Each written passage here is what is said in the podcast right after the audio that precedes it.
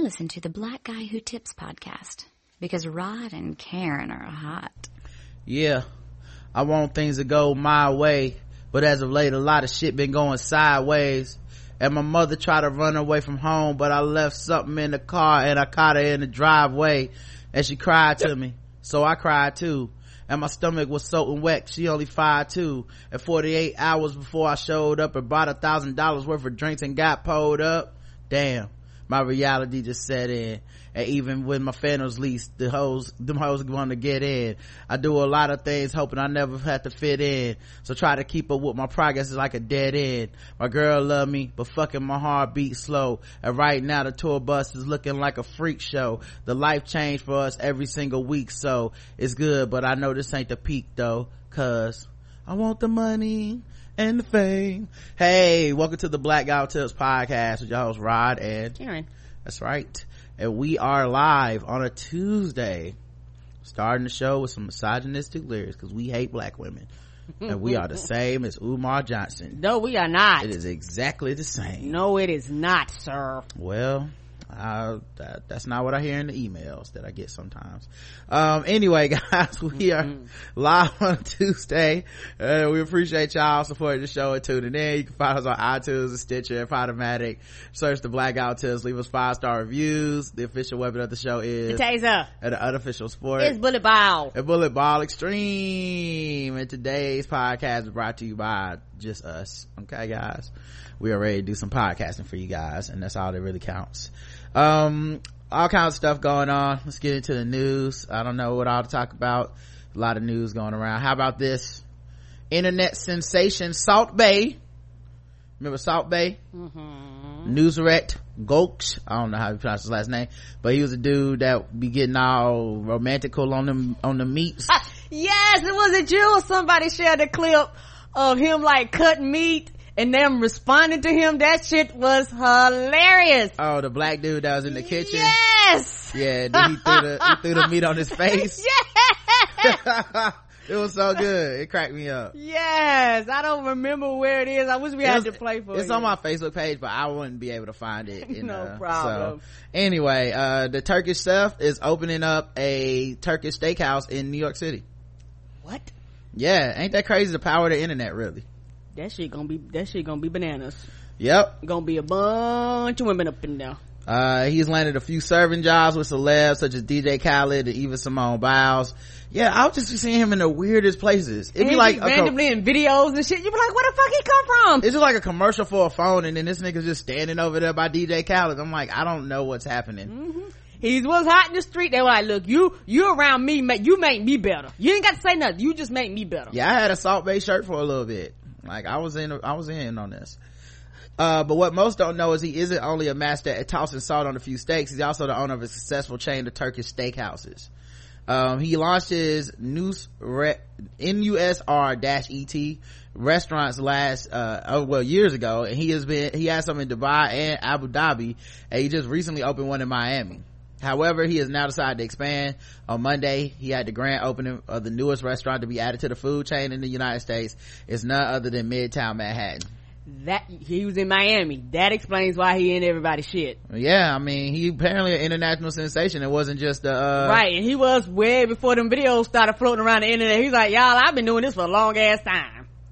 Yeah, good for him though. I'm excited for him. Black people, you know, love that dude. Mm-hmm. Hope he don't turn out to be racist ain't that just our luck? We start liking somebody and we find out they fucked up. That's how it always be with black shit.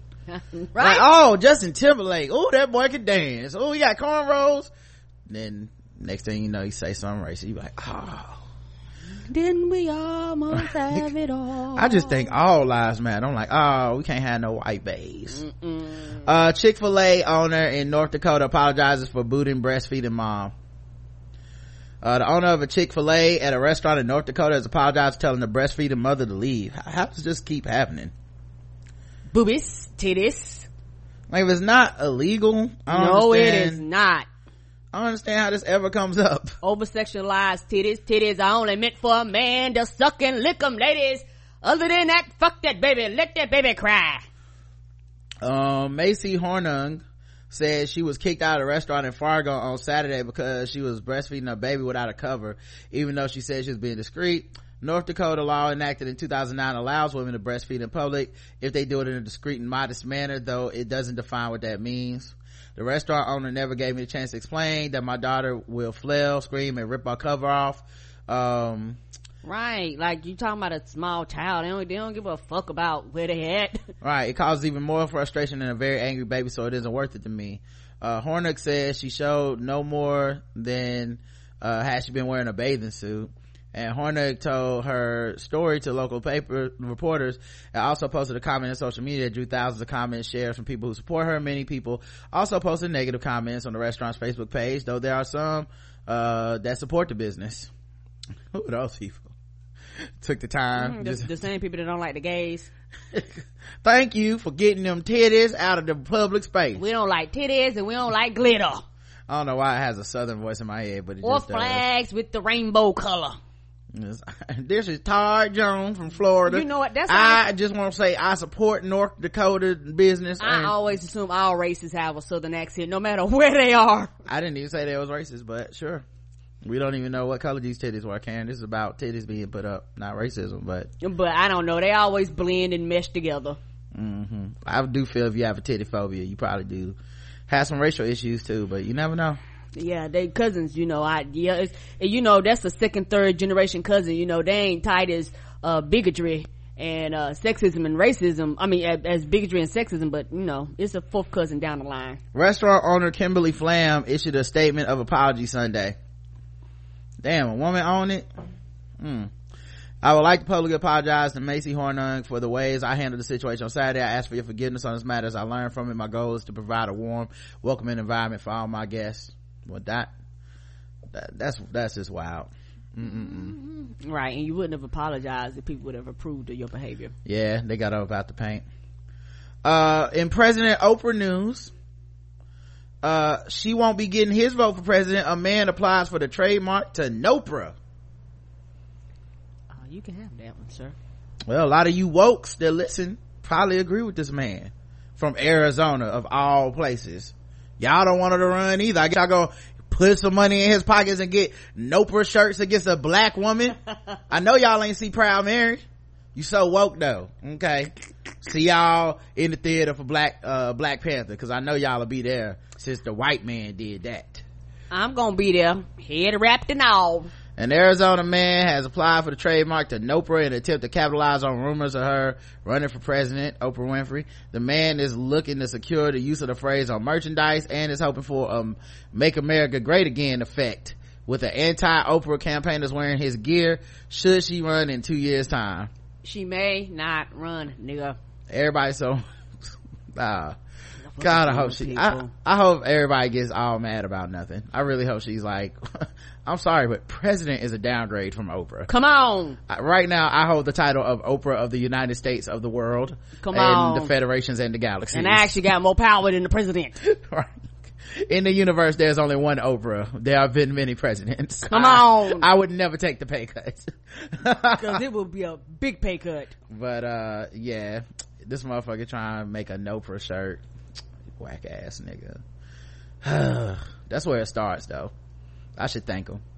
Cause this is what it's gonna take to get everybody on her side. Just a, a few more, few more white people just capitalizing and being racist and shit. And then people have to be like, ugh. I don't want to vote for her, but y'all gonna stop calling her a nigga. Like we gonna Come have on. to, we have to lose the nuance of the conversation about racism coming in.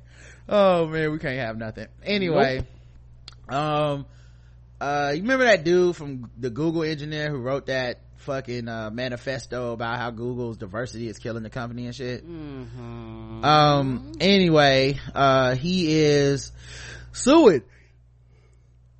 Uh, he's suing Google. Cause he said, um, he, uh, apparently, uh, it was a class action lawsuit against Google. Um, he argues that Google has an open hostility for conservative thought.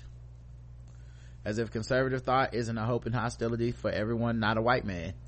And they have policies and procedures and rules in place to say you don't do this shit in the working environment. Everybody watch them stupid ass videos Also, is liberal or conservative thought a guaranteed right at a workplace? No, it's not. I mean, think about that. So should he be able to go in and be like, guys, um, gay people should not be able to get married, uh, and my, the email I sent this from is jim at google.com, chief marketing officer or whatever. Should I be able to do that? I don't think you should be able to do that for anyone's company. Right, cause you represent that company, you did, you did this bullshit on company's time. They have the right to fire you, particularly if, I don't know about where this, where, what location this is, mm-hmm. but I know here in North Carolina, we are right to work state. If you walk in and they don't like you, they gonna be like, you fired, and you could be like, uh, well, what did I do? They're like, fuck it, we don't like you, you're fired, and there's nothing you can do about it. You are not guaranteed the right to work. Right. In the right to work state. Some states are a little different. Google manager goes to extreme and illegal lengths to encourage hiring managers to be protect to take protected categories such as race and or gender into consideration as determining hiring factors to the detriment of Caucasian and male employees and potential employees at Google. Oh, the you, white man is the real victim. You mean the the highest percentage of people they have there? Like, right. you know, I bet you if Google went through and swept and said, we have about 80% white men here, you know, what the fuck are you talking about? Is mm-hmm. that reverse racism bullshit that don't goddamn exist? Man, this dude really took it to the to the extreme, man. What a fucking yeah. They, they're the real victims, and I think that irritates me. But you know, when you be like, okay, well then, where's your oppression? No, no, not. I'm not trying to say nothing bad happened in your life. Where's your systematic oppression that this whole system puts against you? Are you being stopped and frisked? Are you being put over by the police? Are you not getting hired because you're a white male? What Get a snow, here. What a snowflake. Um, yeah, we we were sort of brainwashed to believe this is the natural course of things. He said in a news conference.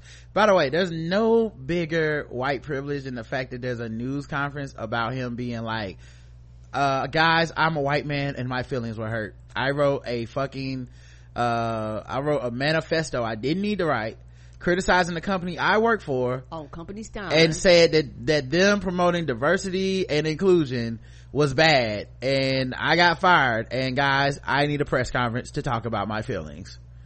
Like honestly, the woman who got kicked out for breastfeeding deserved a press conference more than this dude. Right.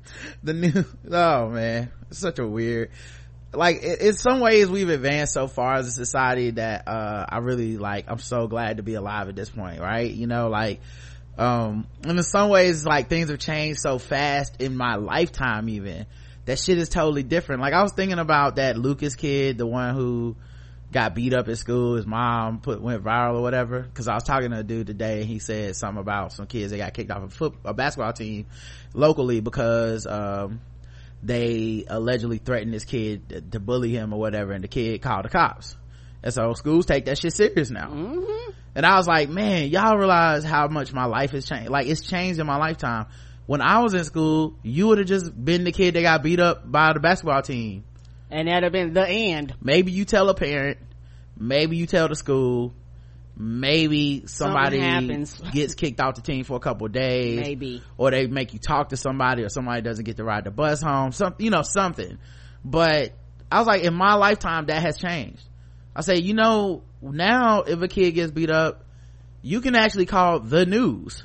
Like the actual news will come cover it because bullying is so wrong now that they'll be like, this is newsworthy. A kid got bullied. And it's always been wrong. The society just didn't take it seriously. Yeah, but when kids got bullied at my age, it was just, I mean, when I was a kid, it was just, you got bullied. Right. Well, you know, like, oh, that nigga took my basketball. Like that was the end of it like I couldn't call Channel Nine when I got home. Like this nigga took my basketball. They, you know, they'd be like, "Get off our phone line." Click. When racist shit happened to kids at school, it used to just be some racist shit happening to your ass at school, and black people been dealing with our whole lives. But now, and a lot of it's because of social media. I was like, social media, and I mean, obviously some people abuse it, but social media has changed things so much. A kid gets beat up, and the parent, not all parents, obviously, but it's conceivable a parent would pull out their phone, point it at their crying child, and put it on Instagram or Facebook or Twitter. You know what I mean? Like that, that's, that's changed. That's not something I could never see my parents doing some shit like that. You know, and that is ultimately a thing I think people shouldn't do. But, but fine, you know, whatever. It's, that is not my kid and maybe there, and there are some positives to the idea of showing people the effects of the things that kids do to each other. but still i couldn't i couldn't think of it myself you know, if I'm hanging out with Layla and she start crying, I don't go, let me get my phone real quick. Hold on. Can you say that again? Now, what they do to you at school? You know what I mean? Right. And, and because the way my mind ticks and, and a lot of it has to do with how we were raised, I'm like, let me check on your welfare and safety and be sure that you're okay my automatic thing and be like, "Ooh, this is a great time for me to record this private moment in my kid's life." Right, this gonna go viral. You know what I mean? Like, right, and then and, get mad when people criticize you. But the thing is, you put parenting on the internet, all of a sudden, people will publicly publicly have their opinions about your parenting skills. And I, I say, we say this as podcasters. We say this as people that put our lives out there for some for some you know evaluation. But it's weird though because there's so much stuff I just it's just not of my generation, so it doesn't cross my mind. Like right, I don't think uh when I'm normally hanging out with people, I never think to take a picture. And I and I'm trying to be better about it because I always do want to take the picture. I always forget, and then I go. I have a great time. I go home and I think about it that night. Like fuck, I hung out with this person all day we didn't even get a picture together. We should have got a picture together. Uh, I try to be more conscious I, of things like that. Like, you know, cause like yeah. you say, we will and won't even think twice. It's a generational it. thing. Right. You know, I, I had a good time. That was the thing. It's not, everybody's not, everything's not for consumption. Mm-mm. You know, when, uh, I take, um, like uh when people do instagram stories or facebook live that's something i just never really think about it's not yeah, it's never. not about avoiding it it's not about how like our phones are like taking our human it's not it's no idealistic stance it's literally just I don't think about the shit, but right. I think things have changed in our in a very short period of time where now this shit is news, man. Right, and I do think it's the difference thing. I know, uh, like the Instagram stories is that that's new to me. I know that's been out forever, quote unquote. You know, internet time, but you know the uh, Instagram Instagram stories, Facebook stories, like all that stuff is fairly new technology to me. And so I'm learning how to use it. But yeah, I've never done, you know, I've been with somebody while they record a Facebook live, but I've never actually been the one to. I've done it a couple times. I, I did it when me and Justin were playing basketball, like we're on the sideline I might do like a quick Instagram live or something. But you know, it's weird as the numbers piled up in my Instagram live and started freaking me out. And I was like, all right, we gotta get out of here. It's like, what happened? I'm like, whatever I'm doing can't be that interesting. I don't know. It was just to so many people was watching that was freaking me. Like I just assume people do it cause I don't have a lot of followers on any platform except for Twitter really. And Twitter doesn't have a live feature. But when I did Instagram live, it's like, you know 10 people watching 15 people watch 20 people watch 30 people watch i'm like what the fuck is the middle of the day y'all because, at work because what happens with a lot of people uh, what i had to realize what what happens is that whenever you do Instagram and Facebook, they're at the top, and it's almost they promote it. So a lot of times people go live, people have things that tell them, "Hey, this person went live." Hey, this like people are being notified that you're going live. I know. Too. I have okay. Instagram too. That's not, but that, but it's not that you know how many times I get a notification, I just be like, I'm not gonna click on that because I don't care. Of course. Right. I'm saying it weirded me out because people did care. yes, they did. It's like Rod is live with, and I'm like, yeah, what we, just, we, do. Even still, it's like even still is is definitely different. It's different. Correct. It's not. Um, that has changed. You know what I mean? Right. Like in my lifetime, just the concept of people even the concept to me of people even caring about that is is kind of weird you know what i mean yeah so but that's what has changed so this dude at google gets a whole fucking press conference when he was clearly wrong clearly a racist he's suing the company he's so entitled that some people use this shit for evil is what i'm saying. So like that kid who got bullied and you find out his parents are fucking racist you know and that she's just trying to start a gofundme and get money. Like there's also that side to it that i'm just like damn this shit is such a feature of our society at this point. People can use it for good or bad you know? Um but Agreed. the impulse to do it is just so weird. Like i'm gonna beat my kid y'all. I'm gonna put it on facebook. Why would you do that? You know what i mean? Like why would you be like oh why is this that showing up at my house because you whooped your child live yeah the internet is is so real now you know so i don't know Walmart announces raises and bonuses and then closed a bunch of stores and laid a bunch of people off. Mm-hmm. Yep.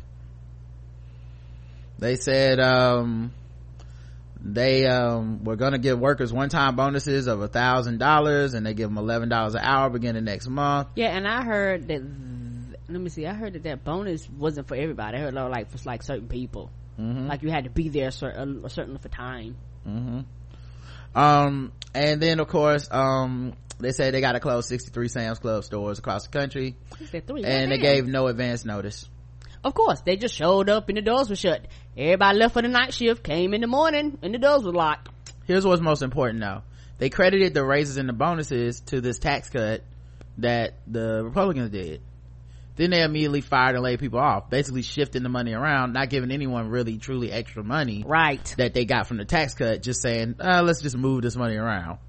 You know? Corporations have no moral obligation no they don't. to the american citizen to employ us. That is the rub.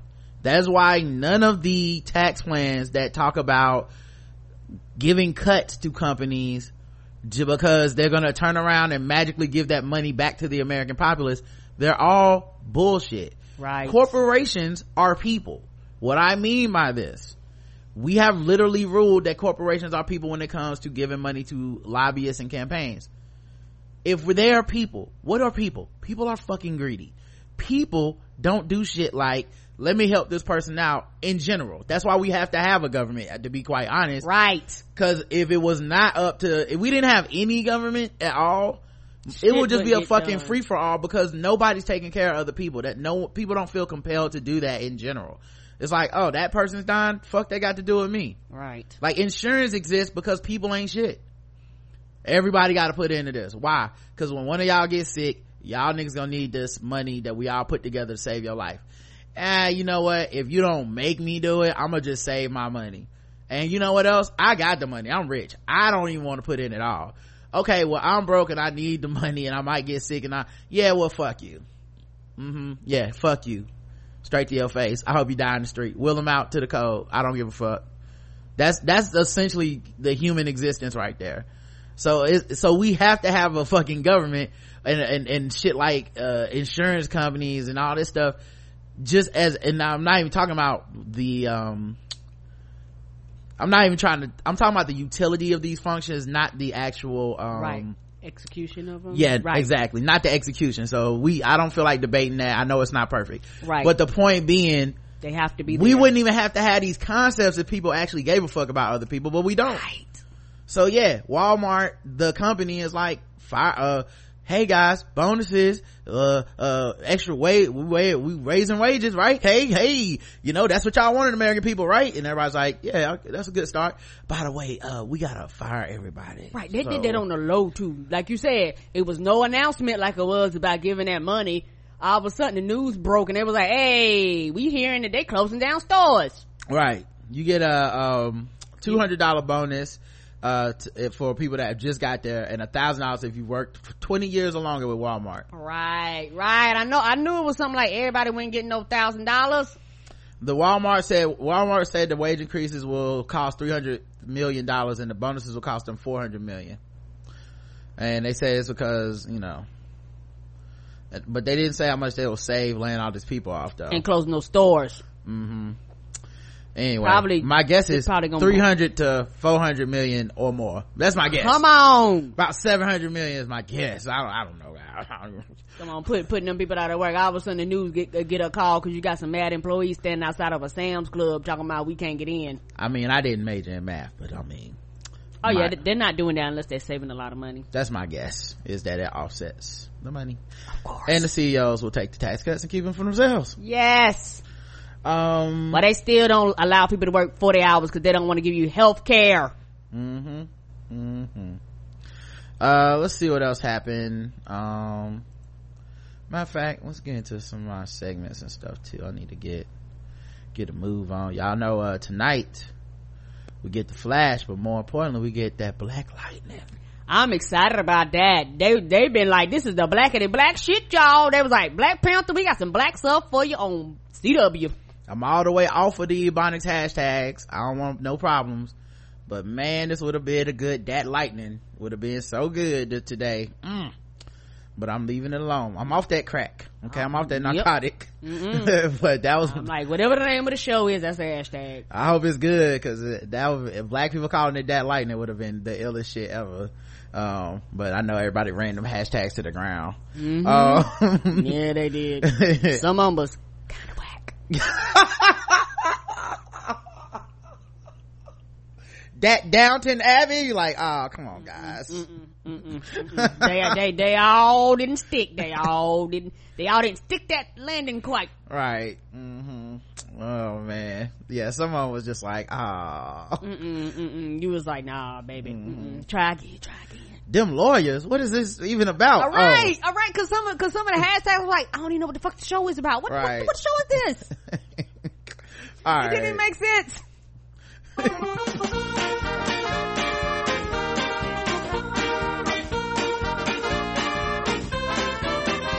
We're just fucking with those black people. We're just fucking with those blacks. We're just fucking with fucking with black people. That's right, guys. Time to play the game that we all hate to play. It's fucking with black people. The game we go all around the globe. We find different articles make us feel fucked with, and we assign point scores from zero to 100 intervals 25. Today's contestants, everybody, yay! Let's see who is fucking with us today. How about this? Two Nevada teens say a cop's son has been sending them racially charged text and threats. Two stepsisters have allegedly endured months of racially charged bullying from a classmate at a rural Nevada school. The ongoing torment, including abusive language, some of which appears uncensored below, escalated to death threats when the teens' parents pressed school officials to act. So they went and reported to the school and then the, the dude starts sending them actual death threats.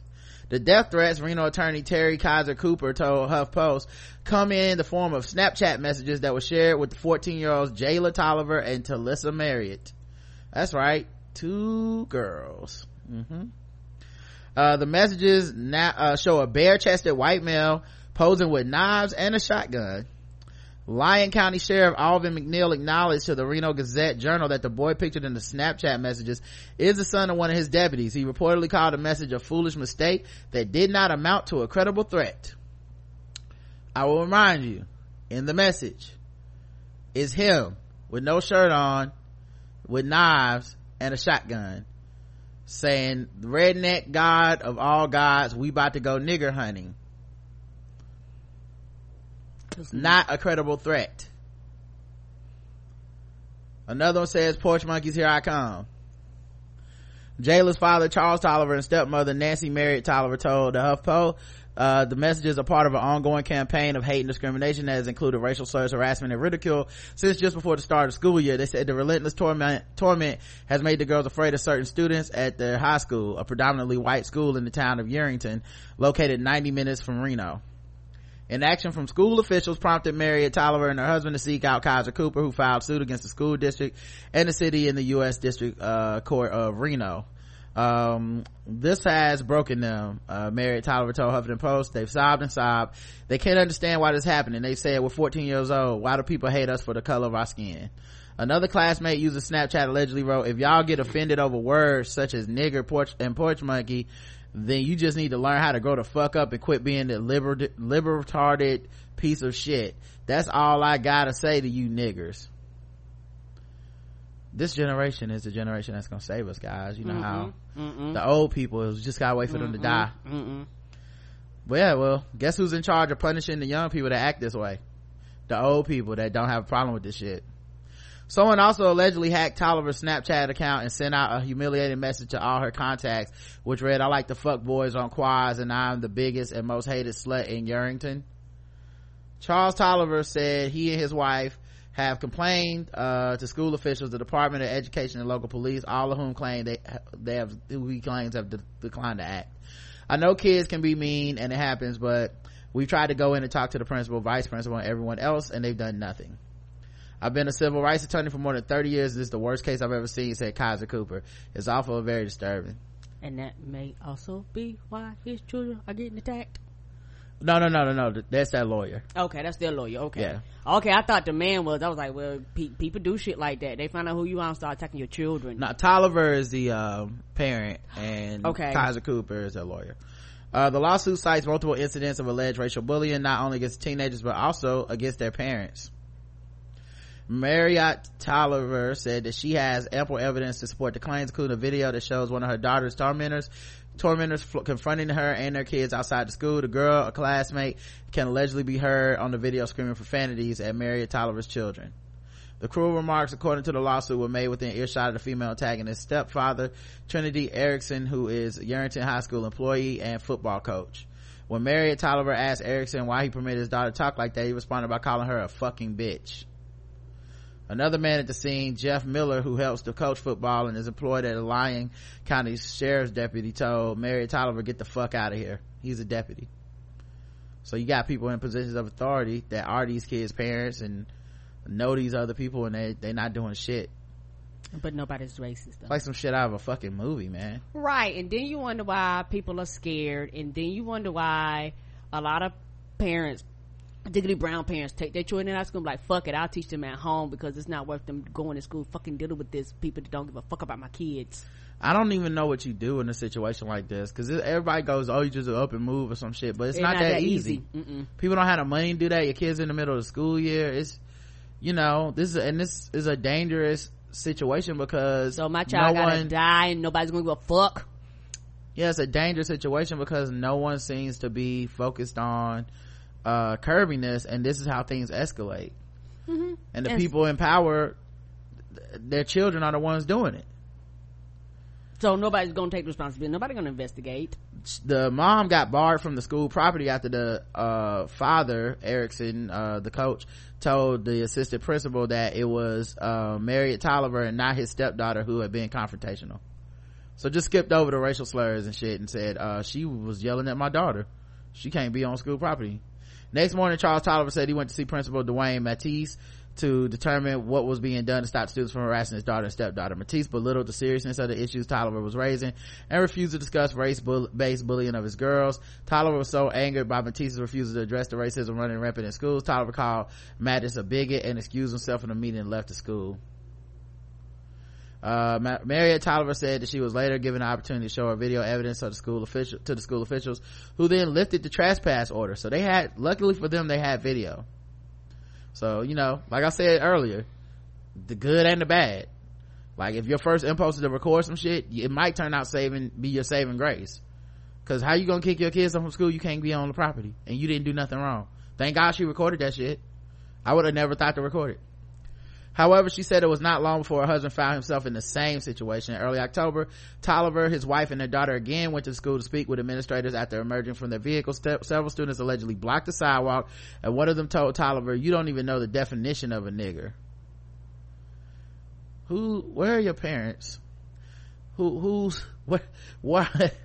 Like, you would think that parents would just be embarrassed even if they were fucking racist. Like listen listen son we keeps this racism in the house no now why why would you when your president is the biggest bigot and racist in the country and he has emboldened people where they don't feel shamed anymore. People underestimate the power of him being in office and saying shithole countries mm-hmm. and him being in office and saying mexicans are rapists and him being in office just being fucking ignorant. People underestimate the power that he puts and he gives in other people. He he's ignited a fire across this country of people who have not said shit, who has felt like this forever, but because society shamed them, they didn't feel like they could come out. But now, since their president is in office, the, pres- the president that they voted on, the president that they go to work with black people, brown people all the time, and they'll talk to them, and you know, they'll get along with you, but secretly, you know what I'm saying, Th- that, that was their boy, you know, because numbers and statistics show that a lot of motherfucking white people voted for him. If you ask them publicly, everybody denied they voted for him. Well, how the fuck he get in office then? People like what this man is doing and it emboldened them. um yeah so then um because they called her father you don't know the definition of a nigger that was directed to her father. Um his uh daughter jayla charged the kids but he's told her to stop. And after she backed off the same kid that had called said that said nigger means ignorant. Your daughter is ignorant. If you if i if you call my daughter a nigger again there'll be consequences he told the team uh, now keep in mind um, this is one of the functions of racism. Um, matter of fact uh, if you can take it there's a great episode of three guys on out this week where they talk to this dude that is like uh kind of like an anti he's a police reform activist but he's also a white dude that is completely clueless when it comes to race. Um and they had him back on their show to uh because he wanted to speak his piece. He thought he was taken out context and he proved obviously that he was uh to me extremely racist. I don't know in another way to put it. Uh like a liberal racist where they just think black people don't know shit. I know better than you. I'm white. I've talked to black people. You know that kind of shit right? Um, but one of the things one of the best moments of that show um, when randolph was allowed to speak and the guy wasn't trying to cut him off uh, one of the best moments of that show um, was when he asked Randolph to define blackness and Randolph just like really, uh, it was like a, a nebulous, but also a, if you're black, you understood. Like it was like that. Yes, I understand that. And, um, it was interesting because Andy Klein, uh, partner on the show, Randolph, really pointed out the, the bigger picture, which is that white supremacy wants blackness to be hard to define so that people spend more time fighting about that right. than they do fighting against racism. Like well we can just square down this answer to something that white people will accept and you're like but white people will never accept any answer that makes them feel bad. Right. So we're already as a black person we live this experience and this white person doesn't. We're already past this step so what i'm saying is even in this context even in this uh, discussion that this not discussion but this thing that this having his father and his children and stuff at this meaning it nigger means ignorant. It doesn't mean if you look up if you look up the dictionary definition of nigger one of it one version of it will say ignorant. But they're not calling his daughter ignorant. They're not calling other white people ignorant and calling them niggers. They're calling her a nigger because she's black. His daughter's not an ignorant person. No more so than any of those other kids at the school like that is the beauty quote unquote the complexity of white supremacy is that they're not going to give you a clear cut this is only this and there's always an out. There's always an explanation. That's why every time we read an article about someone being racist they're like i don't have a racist bone in my body. I'm the furthest thing from a racist. I don't even know why you would call me a racist. What how could you even come to that conclusion? And it's like didn't you just say my daughter's a nigger? Sir nigger is an ignorant person okay? I don't know where you got this from that i'm calling that i'm being racist towards your daughter by calling her a nigger. I'm saying she's ignorant. That's all. And and their kids even say these things. Um yeah so um instead of addressing the students matisse the principal uh trespassed charles tolliver according to the lawsuit that same day school administrator suspended jayla they suspended her, not the other kids, because of her throwing her backpack down and charging at the girls. Jayla's not a fighter. Those teens attacked her father. She just snapped. You poke a bear for too long, it's going to happen. With school officials refusing to act and the alleged bullying escalating, Charles Tolliver said the family went to the police department where they spoke with an officer and gave him written statements. They said they also provided him with screenshots of the Snapchat messages and other evidence. After giving them statements, their statements, the family was told the racial slurs and Snapchat messages were free speech and protected by the First Amendment about to go nigger hunting holding a shotgun and knives y'all. It's just free speech. Free speech. Mm-hmm. The next day a deputy um, with the Lyon County Sheriff's Office allegedly served Charles Tolliver with a temporary restraining order based on a complaint made by Trinity Erickson's wife, Erickson's wife on behalf of her two daughters. The order, the law states, claimed Charles Tolliver's statement to one of the girls, if you call my daughter a nigger again, there will be consequences was a threat. That's a threat. That was considered a threat. Shotgun knives, I'm about to go nigger hunting, Snapchat directly to your daughters, not a threat. You saying if you call my daughter again, it's gonna be consequences. Uh, nigga, that's a threat. Get served with a warrant. oh my god. Charles Tolliver said that he later went to the police department to obtain copies of the reports his family had found, and he told that the police chief had ordered them shredded. This is like some fucking movie shit, bro. Yerington police did not respond to a request for comment from HuffPo, but police chief Darren Wagner had reportedly acknowledged documents were shredded and that doing so was a violation of state law. He told the Reno Gazette Journal the mistake was made by a newly hired officer. Sure it was. Wagner also reportedly said his department did not open an investigation to the family's complaints. I would have investigated if a black child posted a picture. I wouldn't have investigated if a black child posted a picture saying he was going cracker hunting. I'm sick of everyone saying we did something wrong. We can't police bad behavior. Yes, you would have. That's literally what the fuck you do, police. the police are like, listen, we can't be policing people. Not when it's racism. What is wrong with y'all? Oh, my day would never be over if I had to actually police. Y'all want us to do next? Y'all gonna want us to protect and serve? Are you Everyone? crazy? I mean, you you want us to really pay this logo attention that's plastered across the side of my goddamn vehicle. Meanwhile, meanwhile, they actually did serve a warrant to this man for oh my god, this is so. Mm-mm-mm. Woo, good grief, boy. I wasn't laughing, I'd be crying. I tell you. Um. it's just free speech. It's just free speech, y'all. I don't know why everybody's so hung up about a couple of just a kid taking pictures of himself with a shotgun, sending it to your daughter, talking about nigger hunting. I don't know why. How do we even get here that you guys would take this so offensively? You know, I think we all can agree that nothing, nothing. It's just kids being kids. Um. uh yeah so uh charles tolliver told huffington post he believes authorities did not act because the kids the snapchat photo the son of a sheriff's deputy that was a direct threat if i'd done that i guarantee i'd be in jail yep contacted by huffpo on friday the lyon county school district declined to comment on allegations made in the lawsuit um uh, they said that of course the student and staff safety is our number one priority and all reported matters are thoroughly investigated mm-hmm. The young, uh, Keyser-Cooper said that since the lawsuit has been filed, the girls have received additional racist texts. The young teenagers who want to live normal lives and they're, de- they, they, and they're devastated. This is not a problem where we are seeking damages for a bad thing that, ha- that, uh, has happened. We're seeking to stop the conduct. It's ongoing and is now considering filing for a restraining order. Um, Keyser-Cooper is not charging the family legal fees. Well, that's good. Um, because that would have been like that actually would have been pretty much uh more fucked up. Like uh also guys about this bill. Like what? Hold up. What? Right because they he has resources that they don't. Yeah but think if they were I mean, lawyers got to pay bills too. That's think, correct. Just think if they would have had to be like, yeah, man, um, we got to charge you.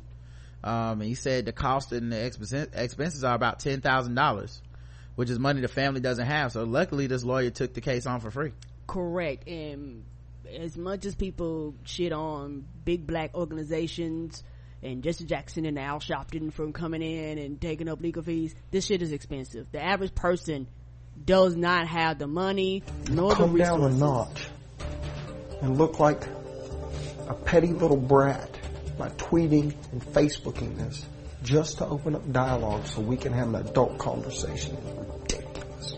In America, you should be ashamed. I'm sorry, didn't mean to cut you off. Yeah, I tried to play that a while ago. I just started playing. it was like now. it was like I feel like talking right now. Oh, mm. you okay over there? Yeah, I'm okay. running out of water, so go ahead. Okay. Yeah, and it's one of the things where, you know, you sit back and, you know, as much as, uh, black folks criticize, uh, these organizations, talking about they ain't shit and da da da da da, you're not giving money to your families. You're not giving your resources to the family. It, I mean, it, it got to come from somewhere. Oh no, that's definitely why we need stuff like the Action Network or whatever for, um, Sharpton's definitely why we need NAACPs. Definitely why you need, need black organizations yeah. and activists out here raising money and funds. Listen, all hands on deck.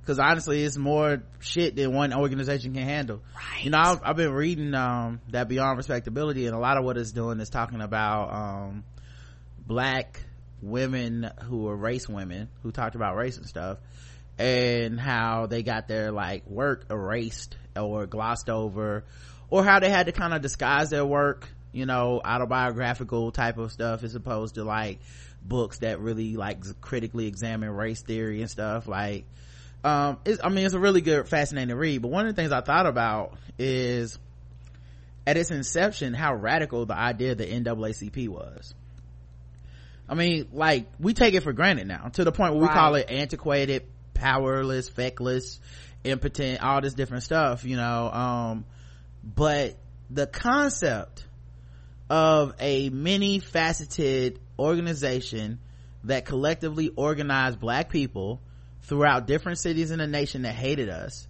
uh it still does um before the internet you know um, that organized people in the fashion to protest locally and still had a chain of command that allowed them to have a national spokespeople and national offices and stuff.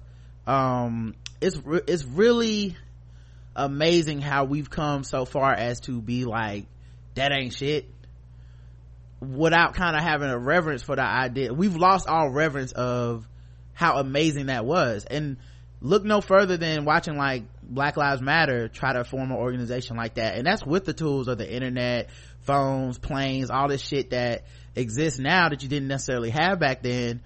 Um, even with the advent of all that stuff um, in a world that doesn't put you in the back of the bus or tell you you can't sit at the lunch counter or whatever in a world like that and they still couldn't put out all these fires if they wanted to they can't even stop the infighting they have from being public. They can't even stop like they had to come out and be like these people are our leaders because people start speaking up on behalf of them that had nothing to do with them. They the news started giving credit to stuff that had nothing to do with them and taking credit away from stuff that they did do. Like it was that fucking messy.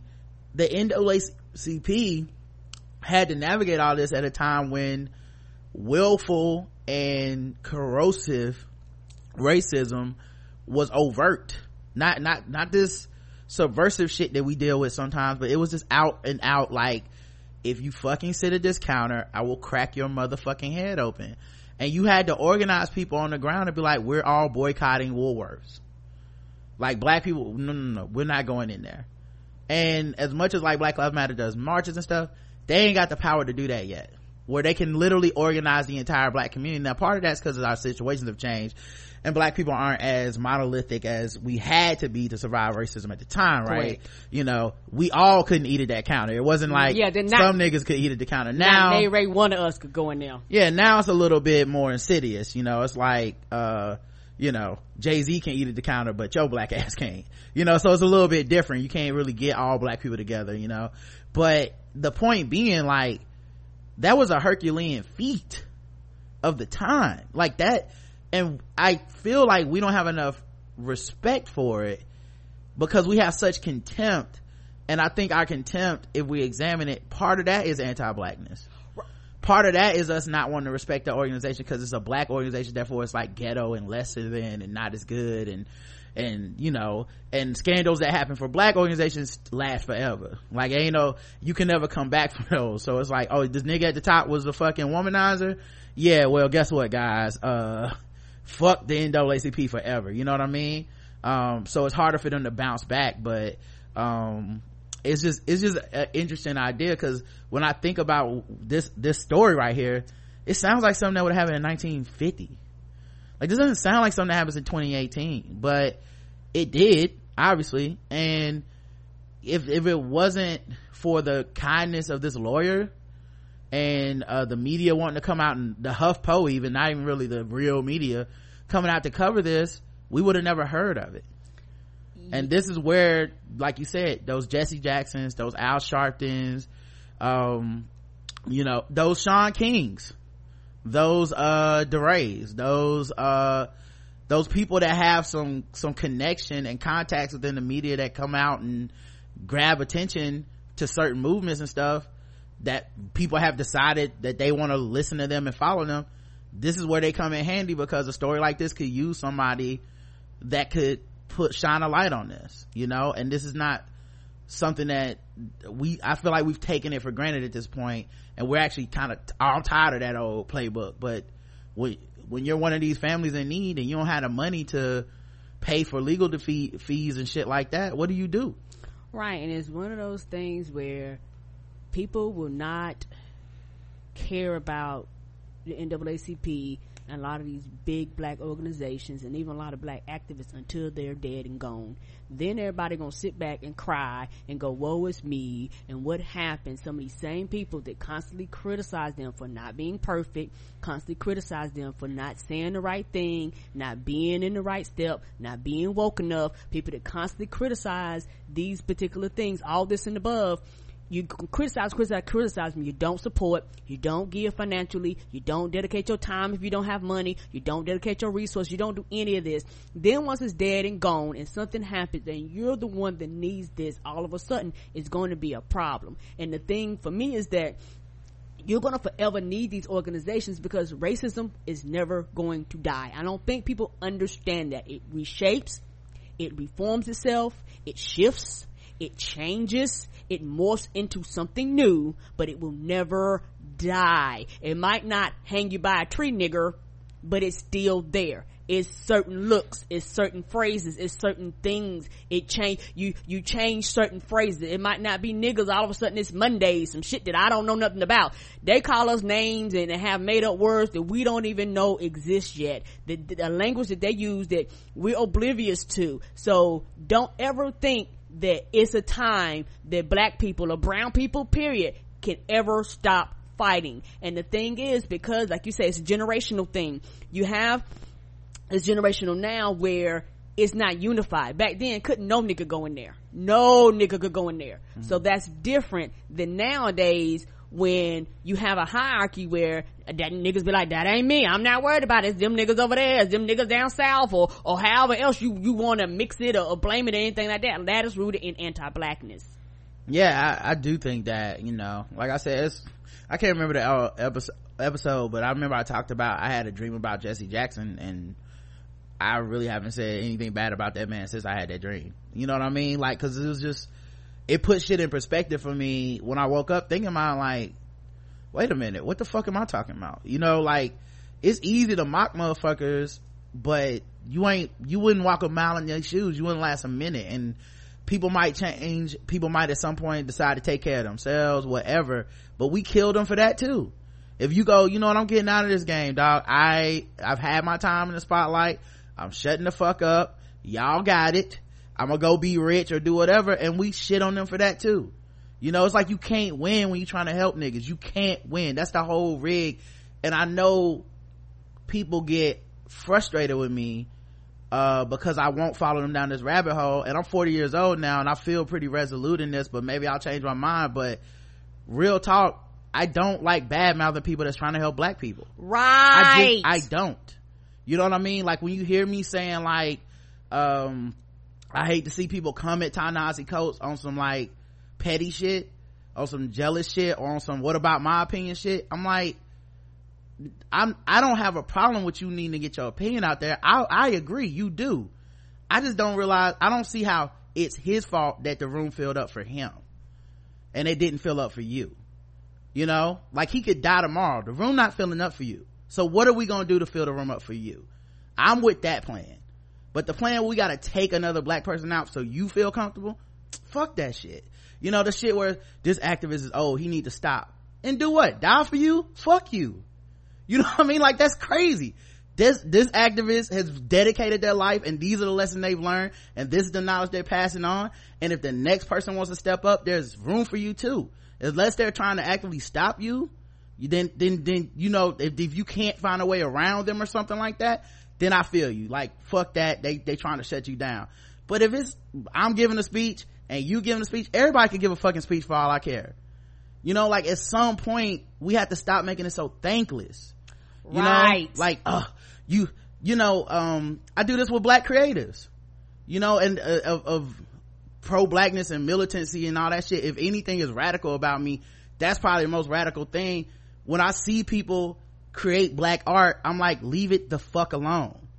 Like, appreciate it, don't appreciate it, move on, make your own, do whatever you need to do. But we gotta stop shutting people down because they're black.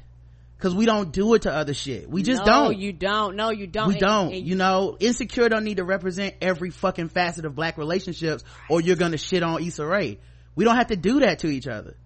You know, fucking, even now, Spike Lee's new shit which I don't plan on watching. I understand some people like it. Other people want me to watch it for reviews and all this. I just don't plan on watching it. I don't want to get involved in the, now how am I going to use this to tear down what these black people created? I understand as black women on his writing team now and all this shit. I don't want to shit on those sisters. I don't want to shit on Spike Lee. It ain't really for me anyway. Let me skip this thing.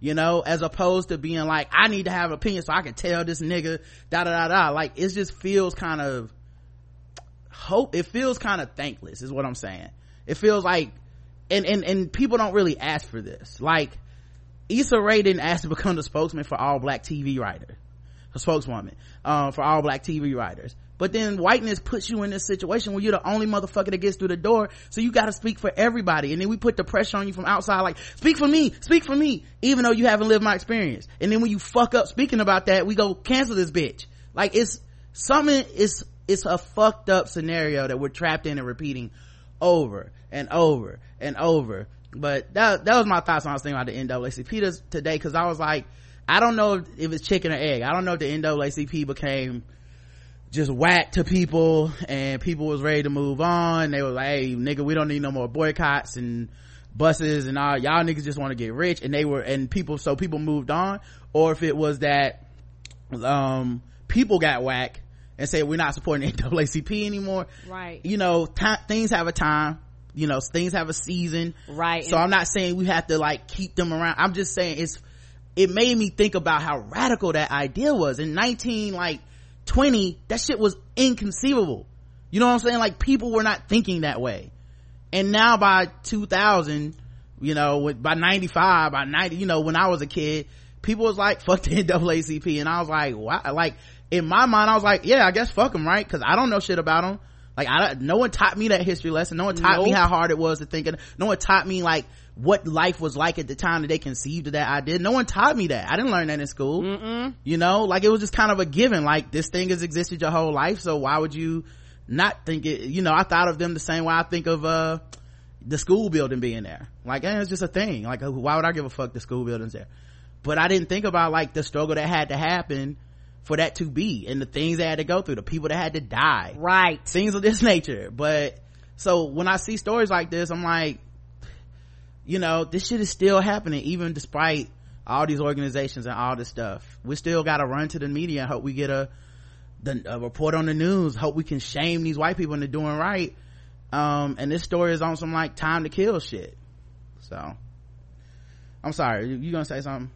Oh, and I think, uh, for me, when it comes to uh, black activists and like NAACP and like all these organizations, a lot, like you say, it's, it's a thankless job. And a lot of people who have dedicated time and blood and sweat equity and all this stuff, uh, for me is very frustrating no matter what level they're on or how famous they are to see people just, just give them a hard time and sometimes drag them rightfully and sometimes unrightfully so. Just drag them across social media. Like everything that they've done just it just don't mean shit. The people they've touched the money they've raised the foundations they've started like none of that means shit because you don't mean shit to me at this time. Yeah. and, and uh, for me it's very um some, some sometimes it can be disheartening. Um and i do I do believe that even back then there was uh fighting inside inside of organizations. People fell out. It just wasn't as public. You know, like these things have always um existed. But I think for somebody like me who's on the outside looking in, I'm like, are you fighting for blackness? You're not anti-black, right? Okay. You know, like, like that's how I yeah. function. I don't care what method you use. I don't care, um, as long as you you're not doing anything illegal and, and stuff like that not out here just purposely hurting black people i'm like okay go for what you know. Yeah it scares me to i guess in the most cynical part of me i feel like damn uh, i hope you didn't do that for nothing. Right.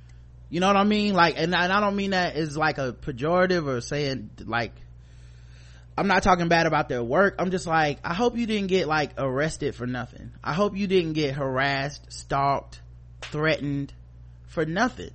Because nobody cares about you and ultimately they'll throw you away. The second that you do or say something they don't like, the second you disappear for a second, the second you go to take a breath and take care of yourself, they will discard you like fucking trash, man. They don't care. You know, and we've done it to other people. So it's like our generation did it to our elders yes we did in in in in in, in a lot of ways in a lot of ways it became like a running joke of like Al Sharpton or Jesse Jackson or something. Then when Trayvon Martin gets killed, if it's not for Al Sharpton, we don't hear about that. Right. Everyone skips over that major part of the story. That shit had been going on for a month. That family got no traction with the police or the media. And Al Sharpton brought it up. And all people, oh, he's just divisive and a race baiter. Well, if, if he hadn't took his divisive race baiting ass down there, we would have never known about George Zimmerman. We'd never known about Trayvon Martin. Even Twitter couldn't get that going. You know what I mean? But, and, but it's that, it's those moments like that where I'm like, damn, we, we really are quick to throw a motherfucker away. Right. Um, on you know what i'm saying like while they're still even useful we'll throw them away and while they're still doing things still learning still we'll still throw them away and and forget about al sharpton for a second. We do that to this new crop of activists. Yes, you notice how many do. of these you notice how many of these people not in the streets no more? Come on. Like you think they didn't learn lessons from the way people talk about them you know from the from the fact that we have a huge contingent of the black community that would consider themselves pro-black but anti-lgbtq and many of these leaders were LG, were lgbtq um, the fact that people will call themselves pro-black they don't help anybody got youtube channels they're making tons of money from the community but then they're anti-black women who's leading these marches? You know we'll throw these women away. The second they say like and by the way y'all need to treat us better. Man oh so i'm the white man of the black people okay then bitch cancel like it's like we do that shit so easily to each other because we're in so much pain from all the stimuli and all the shit that we experience all the time. Right. but like this intra-community like disrespect and discarding of people it's infectious and it's and it's and it's malignant. It's like a cancer. It's malignant. It keeps growing and it won't go away and we continue to like kind of foster it. So I, i'm trying to break that cycle of like like i said if you listen to this show you don't hear us be like did y'all see what so and so said fuck that dude I always knew he wasn't shit. I always knew she wasn't shit. Or that I try to stay away from some of that shit because it's like, unless they're overtly saying something where I'm like, yo, this was fucked up. This is why it's fucked up. Blah, blah. I don't, like, I'm not then gonna be like, and that's what, cancel them. I hope they never do. Cause sometimes people need that. You know? There's so many stories people wouldn't have known about if not for a Shaun King. There's stories like that. It's not, it's not fair. It's unfortunate that people don't like him and he still has signal boosted shit that apparently helped, you know, if you talk to these families like, yeah, I was helped by this dude. You know? Like I, I stay out of that shit. Out of the beef part of it. You know, there's people that don't like DeRay. You know, he's a popular voice now, go to different political aims than some other activists. So he gotta go now? Like, nah. That's crazy. Like we're talking crazy. We're throwing people away that seem to have the best intentions of our people at the forefront of what they do, have sacrificed for that shit, lived in a car for that shit. We throw them away. I read a story about an activist in, um, we're so off tangent, but I read a story about an activist in Chicago, I believe it was, and it was a long story. It was a personal story about him and, um, he turned out like, it's, I should try to look it up, but, um, it turned out that he was like, um, from like the kind of church religion background of activism, right? Which a lot of activism happens with for black people. Um, and, uh, he was also of the kind of like reconciliation, bring both sides together, let's have a talk, which is, you know, in the last probably five years, that has become a less popular form of activism. Correct. You know, I would say when Obama was elected, that was probably the most popular form of activism at the time was, hey man, we're organizing the community to bring our concerns to a, someone with the power to change these things and we're gonna get the change we want. And then at some point, you know, uh, I think it was in Chicago, um, you know, this shit becomes so, there's so much animosity and distrust that it's like, well, we can't trust these fucking politicians either. I don't blame people. Um, but then they also started managing the people that want to work with the, you know, that see it a different way. They're like, no, I would like to work with Rahm Emanuel to fix this. And then there's people are like, well, then you're a coon, fuck you as well, right? And from what I gathered from, you know, the article, you know, I'm sure he made mistakes and shit too. I'm not trying to belittle that, but ultimately the mistakes he made are like turnovers in basketball where I'm making a mistake because I'm trying hard as I can to make a play. And I'm trying to make something happen. And because it wasn't the way y'all would have made it happen, I'm a coon, I'm this, I'm that. And with new activists, it was more inclusive. People are more openly LGBTQ. People, you know, it's a movement led by that. So people was kind of rejecting the whole like him showing up in the suit type thing anyway, right? And one of the things that struck me was, um, like halfway through the article, you know, this profile, he talks about how he's bisexual and he's always been scared to, to, to confront that in the, to talk about that and to be his most natural self. And that was one of the things that appealed to him about how these other people were living their lives that were activists was like you know like maybe i can drop my guard too you know because i've been living with this pain all my life looking at these people be free fighting for these people fighting for myself and at the same time rejected by by that group of people who think that i'm just some type of fucking coon or whatnot. And now and what struck me was how the people in the lgbtq community that were activists one they didn't know he was bi right? They didn't know any of this. He hadn't even talked about it. But they couldn't see him. You know what i mean? Like they just couldn't see him as a person. It was uh frustrating.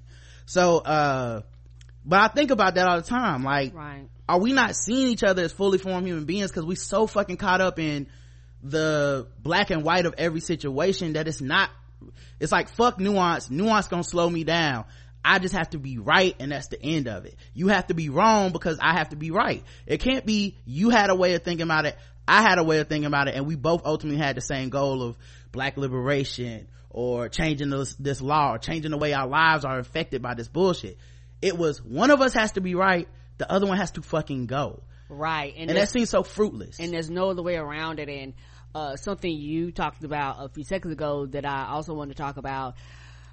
People just period doesn't don't see other people as people. They see themselves as a full-fledged human being. They see themselves as somebody that gets hurt. They see themselves as somebody that has emotions. They see themselves as somebody that's disappointed and and the actions of other people and all that stuff. They see themselves like that. But the the same compassion that you give yourself even in activism you a lot of people do not extend that out to other people. And when you don't extend that out to other people it becomes a problem um in my opinion because they're they're a person too. You might not agree with them. Y'all might not always see eye to eye. You might not think that uh their methods are right. You might have major issues with them but they're still a person.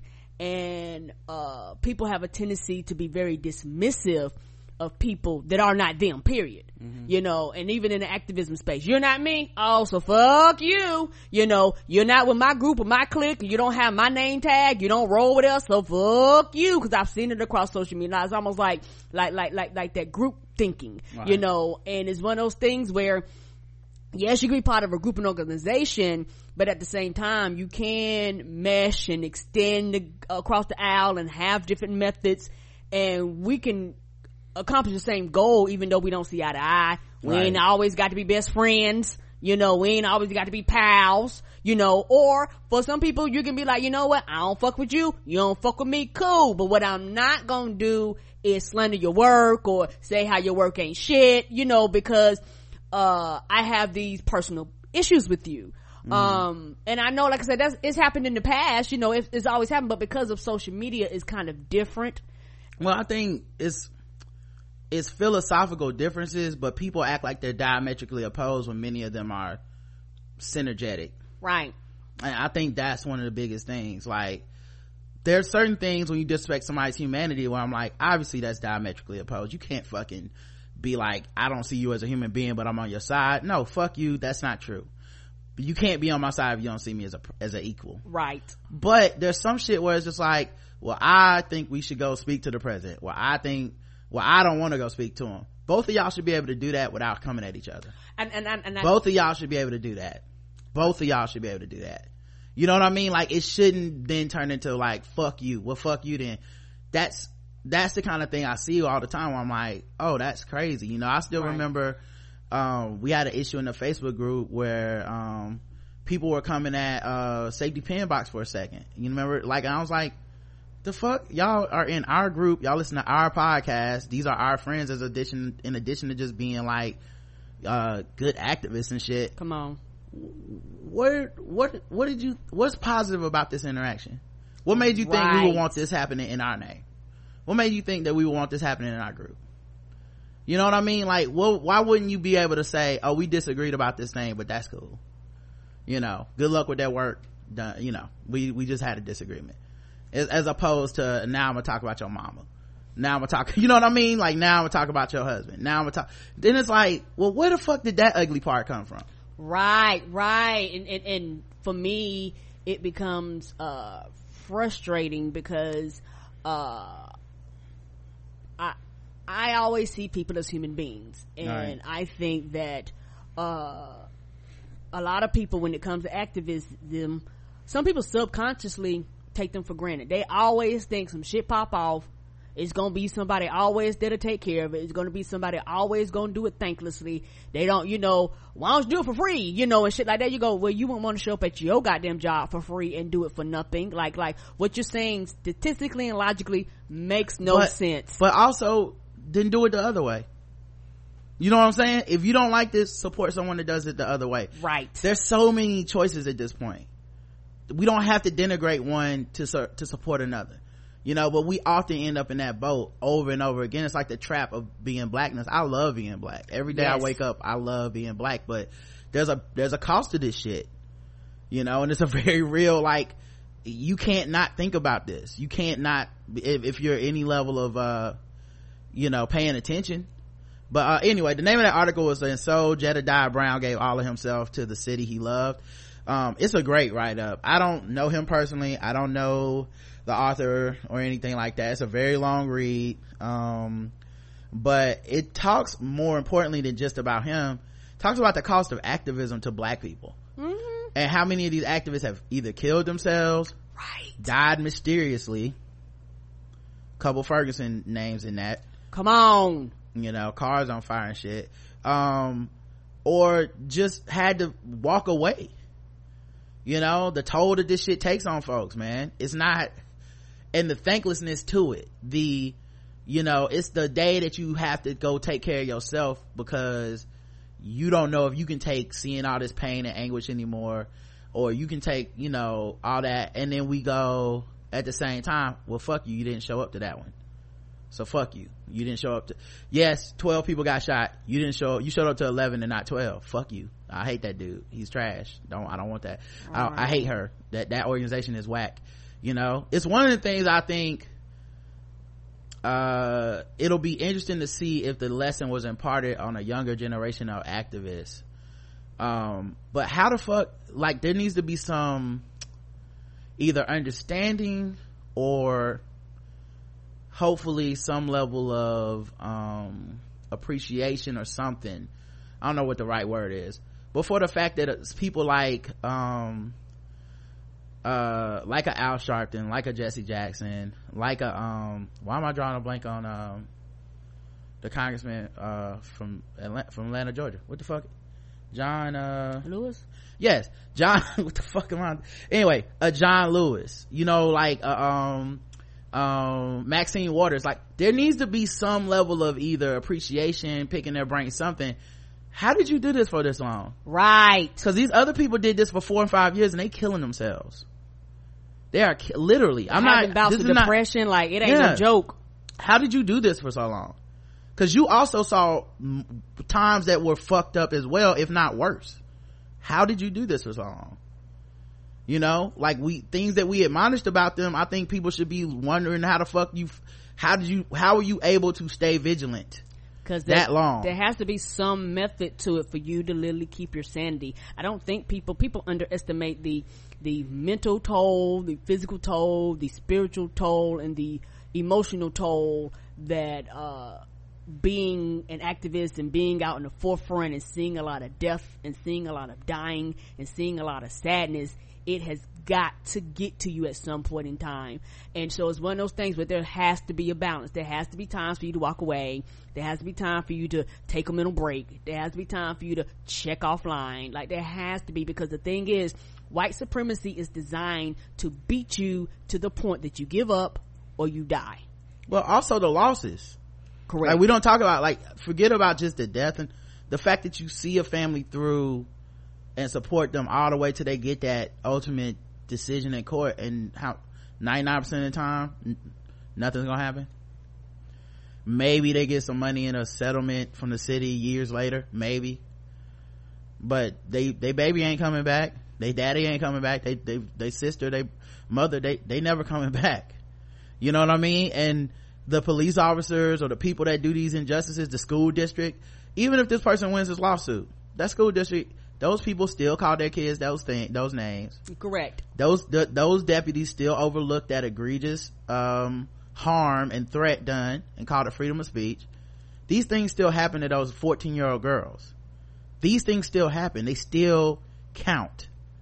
And how how do you see that every day and come out on the other side a healthy human being? Yeah there has to be a method to it. Yeah you know? Like we talk about self-care but we really do admonish people for for for having self-care. Right. Right. I remember when charlemagne and uh the breakfast club had that episode where they uh had Lil Duval on they made those transgender jokes right?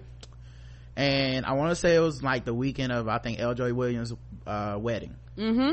So she had invited certain people there you know? There's like uh, and i just saw this via twitter but Right. like jamilah lemieux feminista jones or somebody else were there right people was going on their twitter to be like why the fuck y'all not saying nothing? I, so y'all just gonna let charlemagne get away with this? Wait some of y'all went on his show and y'all cool with this?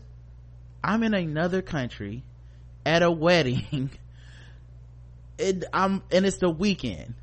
I might need some time to myself before checking this this twitter shit.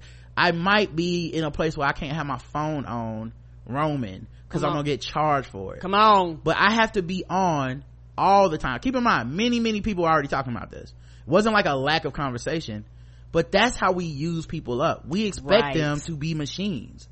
We don't we expect them to be our 24-7 news channel and if they're not if they never have a if they don't have a hot take on everything if they're not ready to boycott everyone pressure. if they're then it's like you trash cancel you're the worst you're complicit you might as well be uh charlemagne you might as well be Lil Duval you might you know it's that kind of thing where it's like damn we really throw motherfuckers away real quick and at the same time nobody gets canceled so it's not like the motherfucker gonna not exist you just gonna wait till the next time when you do need them or when they are right and be like oh yeah my dog i love them do you you do you no, no, no, because receipts are forever, and it's uh one of those things to where uh we were talking about the breaks. People act like you're not supposed to take breaks, and when you have people that are activism in an activism room that set boundaries and and set boundaries about Yeah. like these are the things I will and will not deal But- with.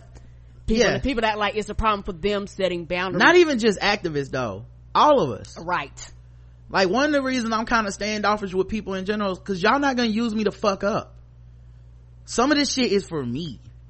You know what i mean? It's like when people be like oh man i love to hear uh this thing with you and your niece. Man that's me and my niece. That has nothing to do with you you know what I mean? Like we have certain shit that is like, oh, Layla want to do a movie review. Come on through. We talk, but sometimes it's It's me and my niece yeah. talking about slime. You know, sometimes it's just, uh, me and my brother talking about music. Sometimes it's just not for everyone else. And that's fine too. Sometimes it's just a conversation on the sideline of basketball court. And that's where it's to stay. And you know what I mean? And that's the end of it. And I feel like we almost uh judge or make people feel like they're obligated to to give us uh, their everything all the time. Um but anyway we got on a long tangent. 100 obviously for that article. Um as you can see it sparked a lot. Um anyway I'll in this segment on this quote. I'm not gonna do another article because we talked so long. Uh toni morrison said i saw this today. Uh the function the very serious function of racism is distraction. It keeps you from doing your work it keeps you explaining over and over again your reason for being. Somebody says you have no language, so you spend 20 years proving that you do. Somebody says your head isn't shaped properly, so you have scientists working on the fact that it is.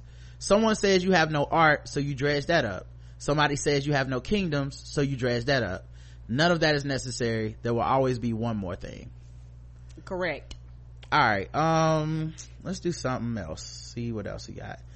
I'm gonna skip trash. Um, no, yeah, we, uh, yeah, I got enough trash for today. My trash Yeah. can full. yeah I, you know i'll say this about the trash because i don't feel like reading these articles to y'all and it's really not worth it but um people have already started with the like aziz ansari is a victim in this and y'all need to stop um being so hard on that dude keep in mind the woman who wrote that thing didn't say we need to cancel him blacklist him nobody said that um he was uh boycotted or he needs to pay money to times up. Nobody said any of that. But the defense has basically been like y'all said let's kill aziz ansari. And uh that's not what happened. That's not what happened. And it's become about the legal definition of sexual assault which i find very interesting. Because i would feel morally none of us should want a person to feel the way that woman felt when she left my that house. Right. I would think that that none of us would want that you know? And if you didn't notice then i would feel like most people should feel some way sorry about that and feel like i have a gross oversight which can happen. I'm not even on the train of like he had to be this that or the other. I don't fucking know that dude. Uh, you know what i mean? Like i don't really know his work like that either but i don't know that dude. I don't know if he's the nice guy predator people think he is. I don't know if this is really just the one time and we'll never hear another woman come out with a story like this and this was just a fucked up night. I don't fucking know. I just know people are super fucking callous about all this shit. And the whole thing about he's the real victim. One woman wrote this, the humiliation of Aziz." Sorry, Her name's Caitlin Flanagan. She's a trash writer. She got this in the Atlantic. Uh, two months ago, you know what she wrote for the Atlantic? That the Me Too movement is a revolution and it's not going away and we need to support it. And men need to be scared. Do you don't mean it like that that white feminism kills me Let me tell you what that was. It happened to somebody you liked. right So it's different. Right? When it's somebody we like, most people morality only extends as far as do I like, Like this them. person or not. That's the whole fucking equation for most people. You know, it's one of the reasons I back away from a lot of people because I'm like, oh, this isn't about conviction. It's just you like this nigga and not that other one. Let me tell y'all something. If we heard the same fucking story, don't switch anything. The same story. The only name that changed was Matt Damon instead of Aziz. Sorry. How many motherfuckers will be like, I knew it? Mm-hmm. How many motherfuckers will be like, I told you so? This motherfucker. Fuck him. I ain't like what he said two years ago.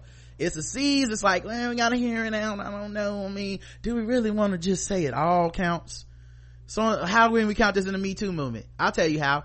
Look at the comments on the article. come on If you look at the comments on the article, you'll see why this is included. That's all. You know, the dude apologized twice. I don't, like I said, I don't know his heart or any of that shit. The dude apologized twice, and it's with most things we cover on the show. It's not the initial infraction. That has happened in the past. That is over. For how, wherever you, however you want to like judge that or whatever, she has had no more interaction with this dude. He hasn't sought more interaction with her. She publicized it in the hopes that it wouldn't happen to some other woman, or if it was happening to other women, people would be made aware. Uh, which is something we all a guilt trip we always put on these women because there's never a right time. If you say his name, why you sullying his career? If you don't say his name, how am I supposed to believe it happened? right right? Why you want to fuck up this man's money? Well, okay, well, I won't say who did it, but this thing happened to me. I can't believe you. who did, I mean, who? What wasn't, who did it? You know, the whole thing is we want to dismiss these women at the end of the day or Come these on. survivors or whatever. Like, I just know in general, it's very telling the way people have been responding to this. And this reminds me of exactly how people started responding when the Weinstein shit first came out. I mean, you gave him a massage. I mean, I mean, he, you went, to, I mean, why were you in his room? I mean, so you did a business meeting at a hotel? I mean, come on now. That was a date. You remember all that shit? But y'all think this different? Nobody's learned shit. And people are already ready for this movement to be over. Somebody on headline news called this woman out and said the worst thing he should get is a case of blue balls. He the one of the good ones. She felt strongly enough to put her rep on the line to defend this dude that she probably doesn't even fucking know except for TV and shit. And if five more women come out, then what the fuck she gonna say? She gonna issue a retraction? She gonna apologize to Grace, this, this anonymous woman? No, she won't. She'll pretend it didn't happen. It'll be this dude's disgusting pig. That, that's just what people do, man. It's, people have no fucking, um, willpower for this shit to continue. That's all. Time's up got their hands cut out, got their work cut out for them. yes they do That's all. I'll just leave it at that. Um, all right, let's do something fun. Let's do guest the race. Um, let me get my guest the race music. Now that it's time for some guest the race. That's right, it's guess the race time. Now that it's time for some guess the race. That's right, it's guess the race time. That's right, it's time for Guess the Race, the number one game show going across all the podcasts, and we read and play news articles from all over the globe. And we ask our contestants today, Karen in the chat room, to guess the race. And all those people are racist, okay? So don't get mad. It's true. Uh, cops don't turn the other cheek in a fanny flashing caper. Fort Pierce, Florida. A man accused of flashing his fanny at people was arrested and it doesn't appear deputies had to work their butts off to do so. oh shit now. The case of the reported derriere displaying dude happened December 20th. St. Lucie County Sheriff's deputy was sent to the area of Avenue Q and North 39th Street with a man, uh, with reports of a man flashing his butt at people. Ha ha ha. Got got got got uh butt cheeks. Got that um what do you call it? Got the moon in the daytime. Mm-hmm. Luckily they had that crack squad on the case.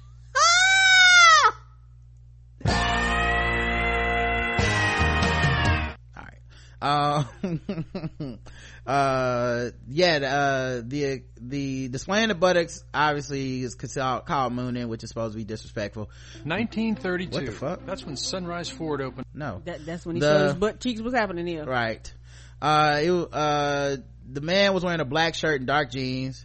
They found a man marching, matching that description, identified him as 44 year old Alvin Wilson. Oh. A witness evidently helped the police get to the bottom of things. He said he was driving. He saw a man with his pants below his buttocks and reported that both cheeks were in plain view. Ah, not one but two. Mm-hmm. Sounds like something Eugene would say. Both butt cheeks was coming in five wide by five by five. Uh, anyway, a deputy reported dispatchers got two calls from the same person flashing a school bus. Oh man. Oh, He was arrested for disturbing the peace. Um, guess the race. white. Karen's going with white. Let me get the chat room in here. What guesses do you have for his race? Uh, let's see. Florida, white. White Bob from Martin. white Bob. My man. Um, oh, we only got two guesses? All these people in the chat? It's slow. Oh, Cracker Ass Crack. Woody Allen's cousin, white. Moonlight Black. Them buns weren't toasted, white. white. Everybody's going white on this one. All right. Uh, well, uh, pale moonlight white. The correct answer is, and everybody that guessed white missed it. He was black. Oh. oh, so it was the black moon. There was a black moon.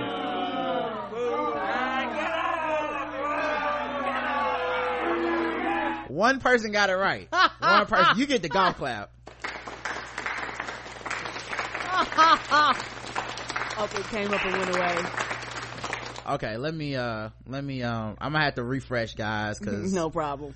uh, sometimes it takes, it does this. I'll be right back. But yeah, HC, good job, buddy. I know, right? How the hell did, did you get that? Only, only, uh, white people boned up to show the crack of their asses.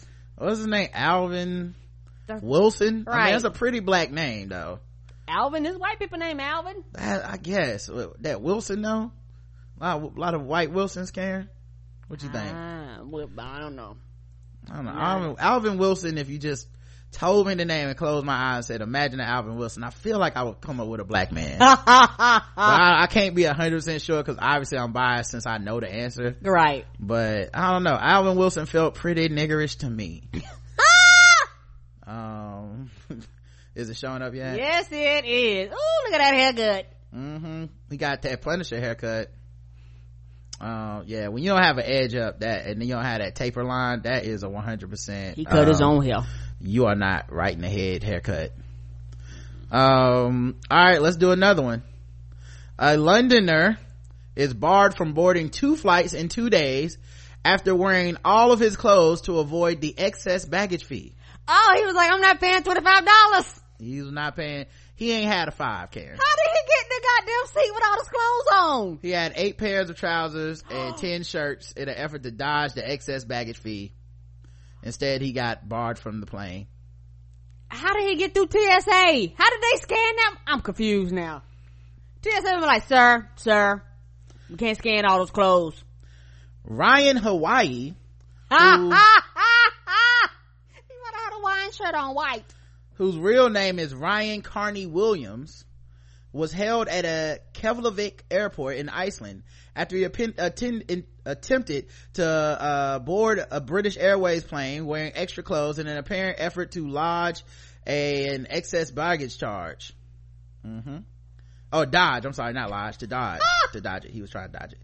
Uh, he was denied entry to the plane and later arrested for causing the disruption, according to reports. Mr. Williams says he was then blamed for boarding an EasyJet flight. Not the Uh, EasyJet. I said blamed, banned from boarding an EasyJet flight the following day after the airline heard about his behavior. Damn, they was talking about him. You know they was. They was like, oh, he showed up again? right. Uh, this is British Airways. Um, if you see a motherfucker with 10, Layers of clothes on. You see him, you see a motherfucker look like, look like he frosted the snowman. His Tell, name- tell him he can't come on our plane. his name's Ryan Hawaii, real name Ryan Carney Williams. Uh, don't let his ass on the plane. I know, but, but, but like if he show, if he shows up, just hit on, just, just hit the, uh, thing and say 5050. We'll know what you mean. The artist and clothing designer from South London was refused entry to his original flight when he tried to board with an oversized bag. Um, oh, so he came with a big bag. Yeah, they was like, yeah, we'll just give him the, um, he was thinking, I guess he was thinking to himself, um, oh, okay, they're gonna try to give me a baggage. They won't let me put my bag in the overhead. Right. I'm gonna open my bag up, put my clothes on, and just wear all the clothes at the same time and try to sneak in. When you, uh, I mean, when you just smell funky, I mean, all your clothes will be ruined. He had paid a handbag only fare that meant he could only bring a small bag on the flight, on the plane. Uh, okay. In a brazen bid to avoid paying the excess fee, he donned his extra clothes in an attempt to board the flight. He was still refused entry and the dispute escalated and he confronted security staff. He really didn't want to put five on it. He posted two videos to Twitter asking employees why he was not allowed to board. Cause you got 50 layers of clothes on, sir. And it's 75 degrees outside. I know I was looking at him like Eddie Murphy in the Klumps like, is this motherfucker serious? right? You are sweating like a pig, sir. No. you can barely walk, sir. What are you doing? Right, right. Can you explain? Can you explain why I can't get on the flight? See, he's talking directly Why to can't I TSA. fly? Why can't I fly? And they you see explain? him Don't touch recording me. it. Don't touch me. Why am I not allowed to fly? Do, do we have to call the police? Yeah, if needs be, yeah. You I haven't done anything wrong. You cannot That's him recording himself being stupid. Um, police were called to intervene. Um, the airline arranged an alternative flight to London for the customer. Um, They arrested him in all 14 pairs of his pants. it's sad because he was on Twitter. Ah! Talk, he was on Twitter talking that shit.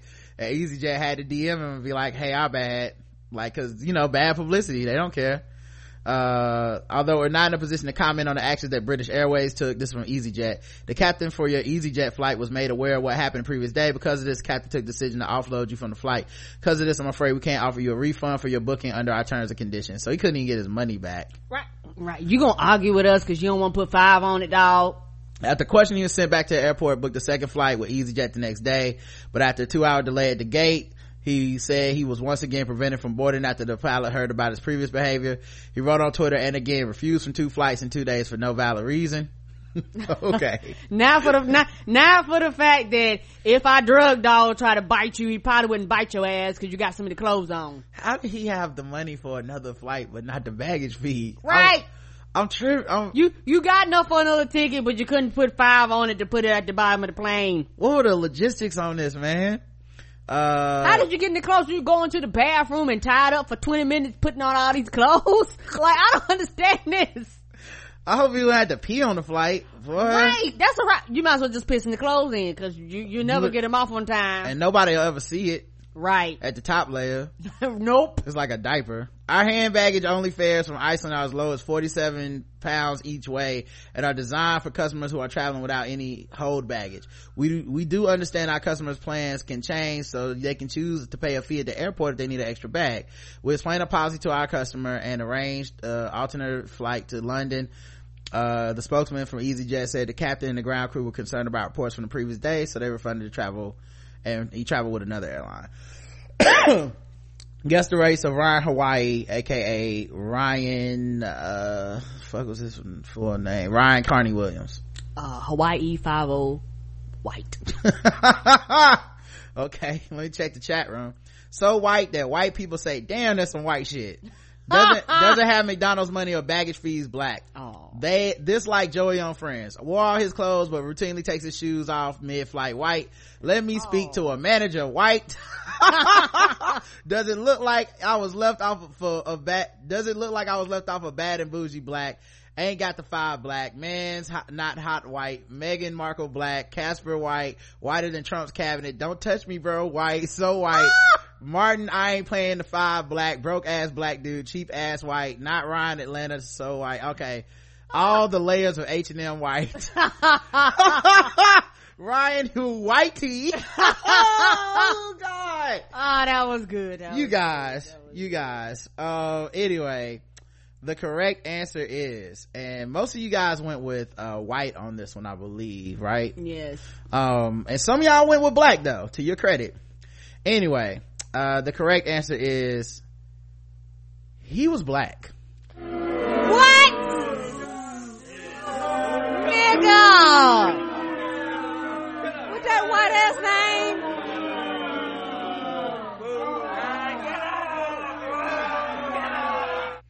And some of you did get it right though. What? Black as fuck.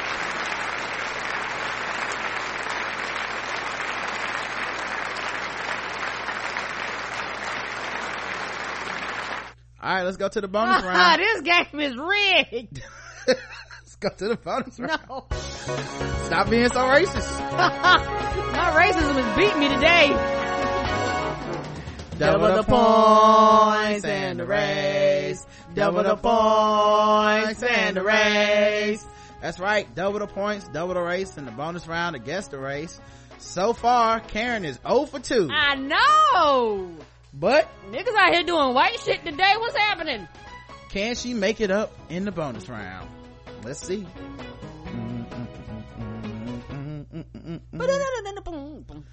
I'd also like to take a moment to let you guys know JL Cauvin has put out his five part The Punisher at Home series. Ah, it's hilarious. It's so fucking good.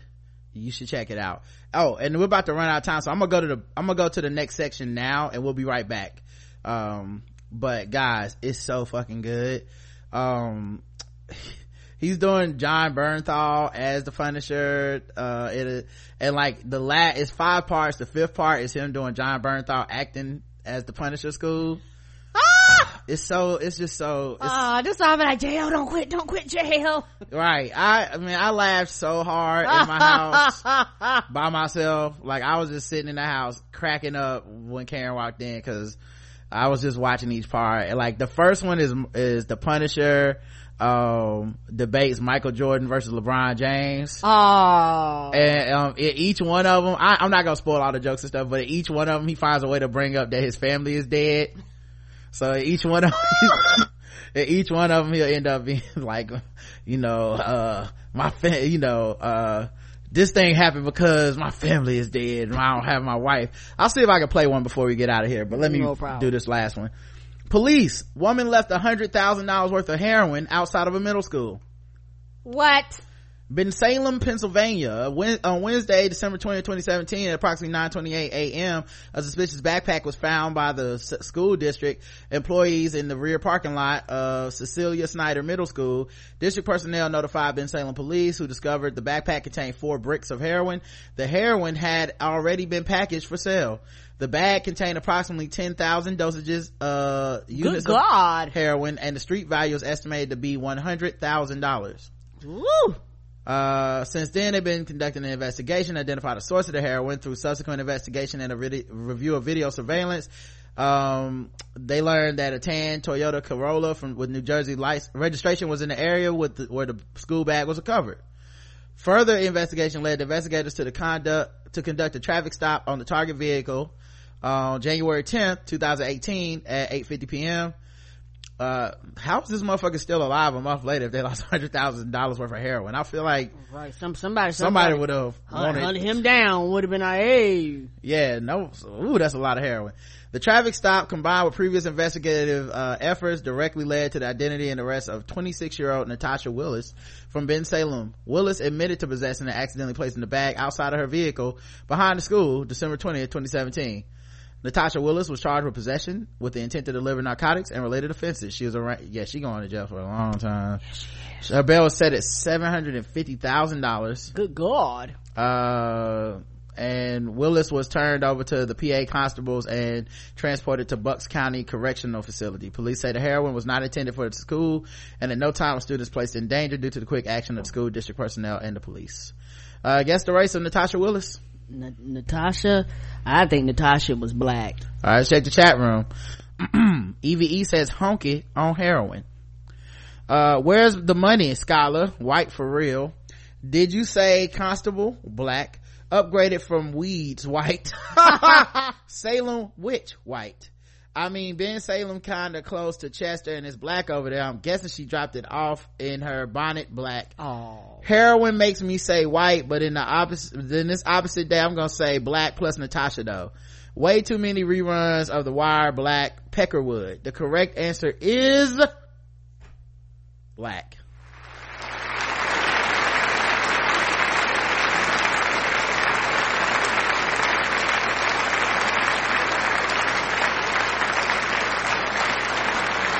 A lot of y'all did say white though.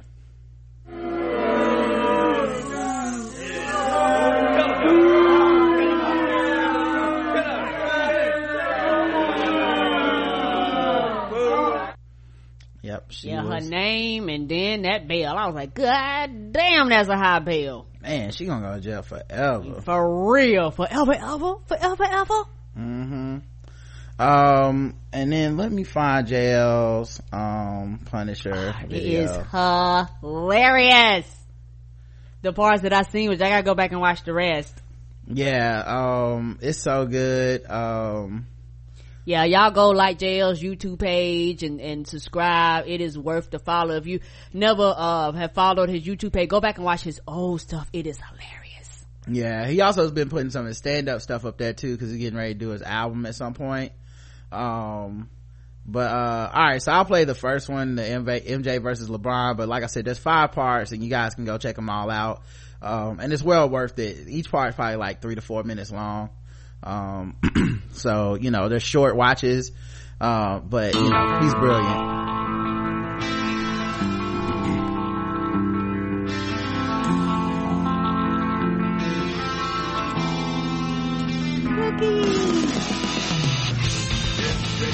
Oh,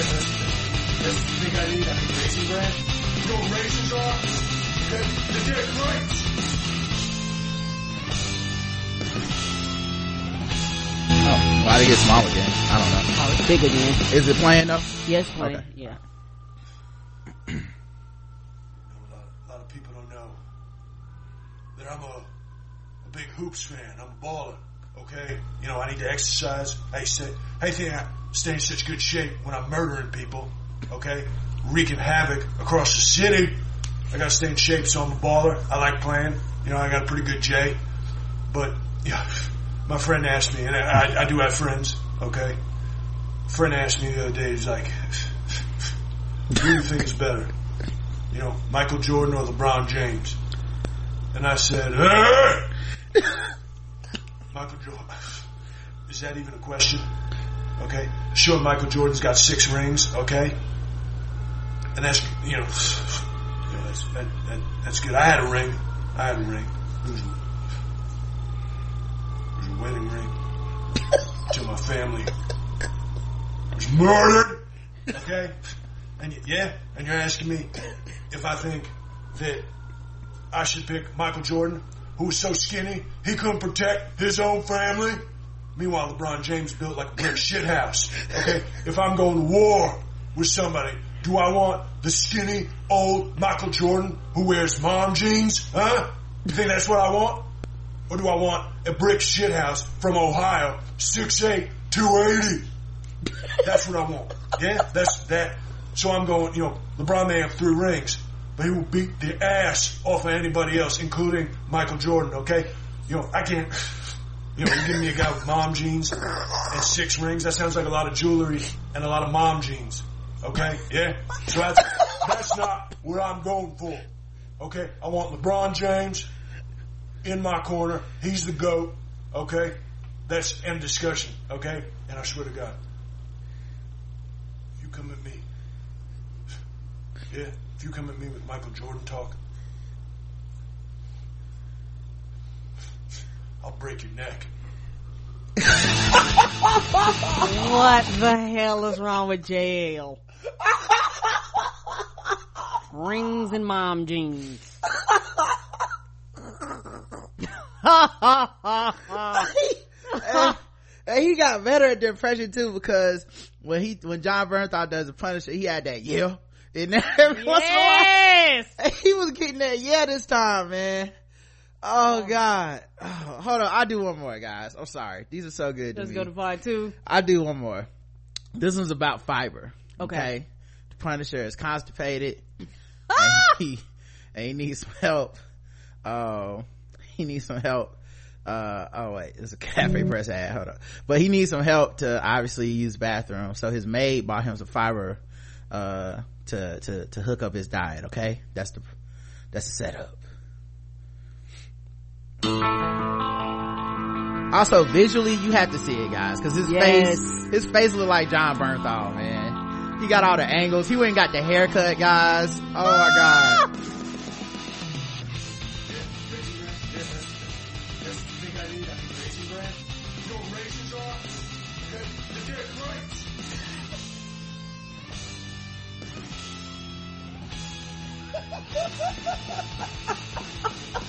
Raisins are dead grapes.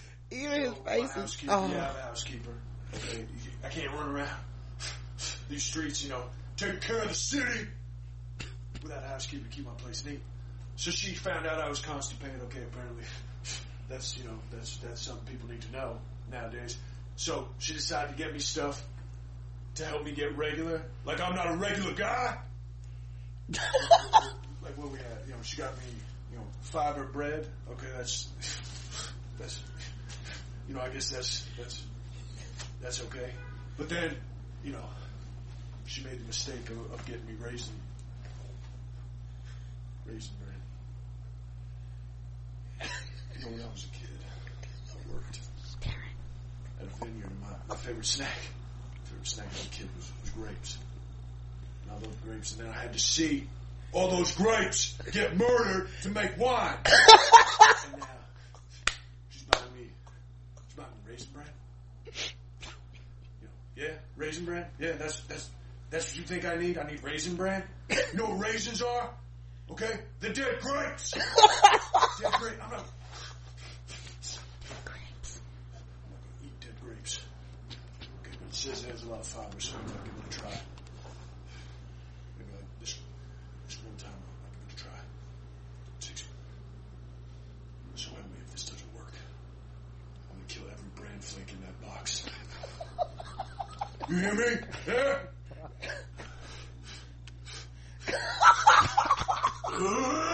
He's taking a shit.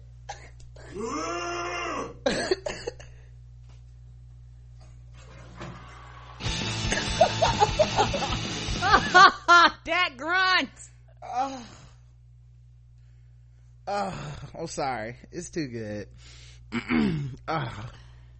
Anyway, y'all should check it out if you have a chance. Yes! Subscribe to his YouTube channel. Please do, y'all. Um, it's, it's oh my god, that cracked me up so much, man. Uh, so I hope you guys. I'll try to tag one in the show notes, but um, on our on our website, so you can play it directly from the website if you guys want to. Um, but he has the Punisher gets a dog. Then he has the Punisher um, picks the Oscar winners, and then Jon Bernthal acting class. It's uh, it's so perfect. It's so good. All right, we gotta get out of here. Um, but we gotta do sword ratchetness, okay, guys? I can never let the uh the Punisher doesn't let criminals go, and I don't let uh people that uh do sword crime go. No, we don't.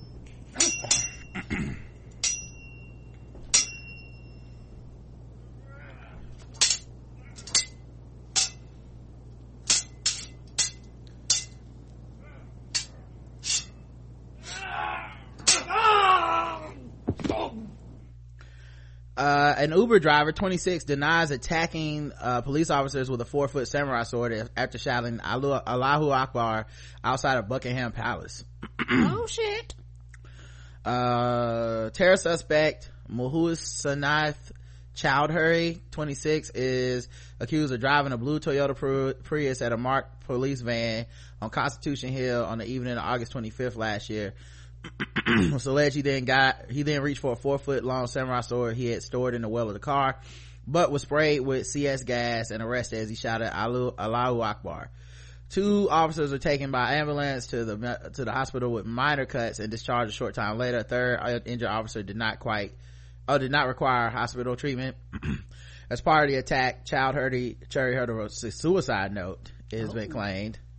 It's not gonna open the shut case if this is, shit is all true. Today he appeared in the uh, Old Bailey via video link and pleaded not guilty to one count of engaging in conduct in preparation of terrorist acts. Oh.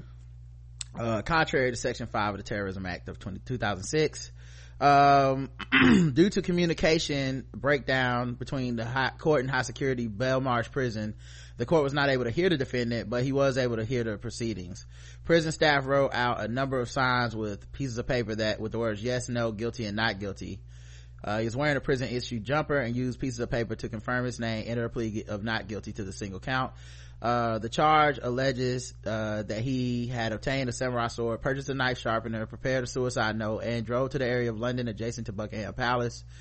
Mrs. Justin Seema Grube said um, this case will be fixed for trial to commence June 18th this year with a uh, estimate with an estimate of seven days. So there you guys go. Sword even in terrorism. Right. We'll talk to you guys uh tomorrow. Until then love you. I love you too. Mwah.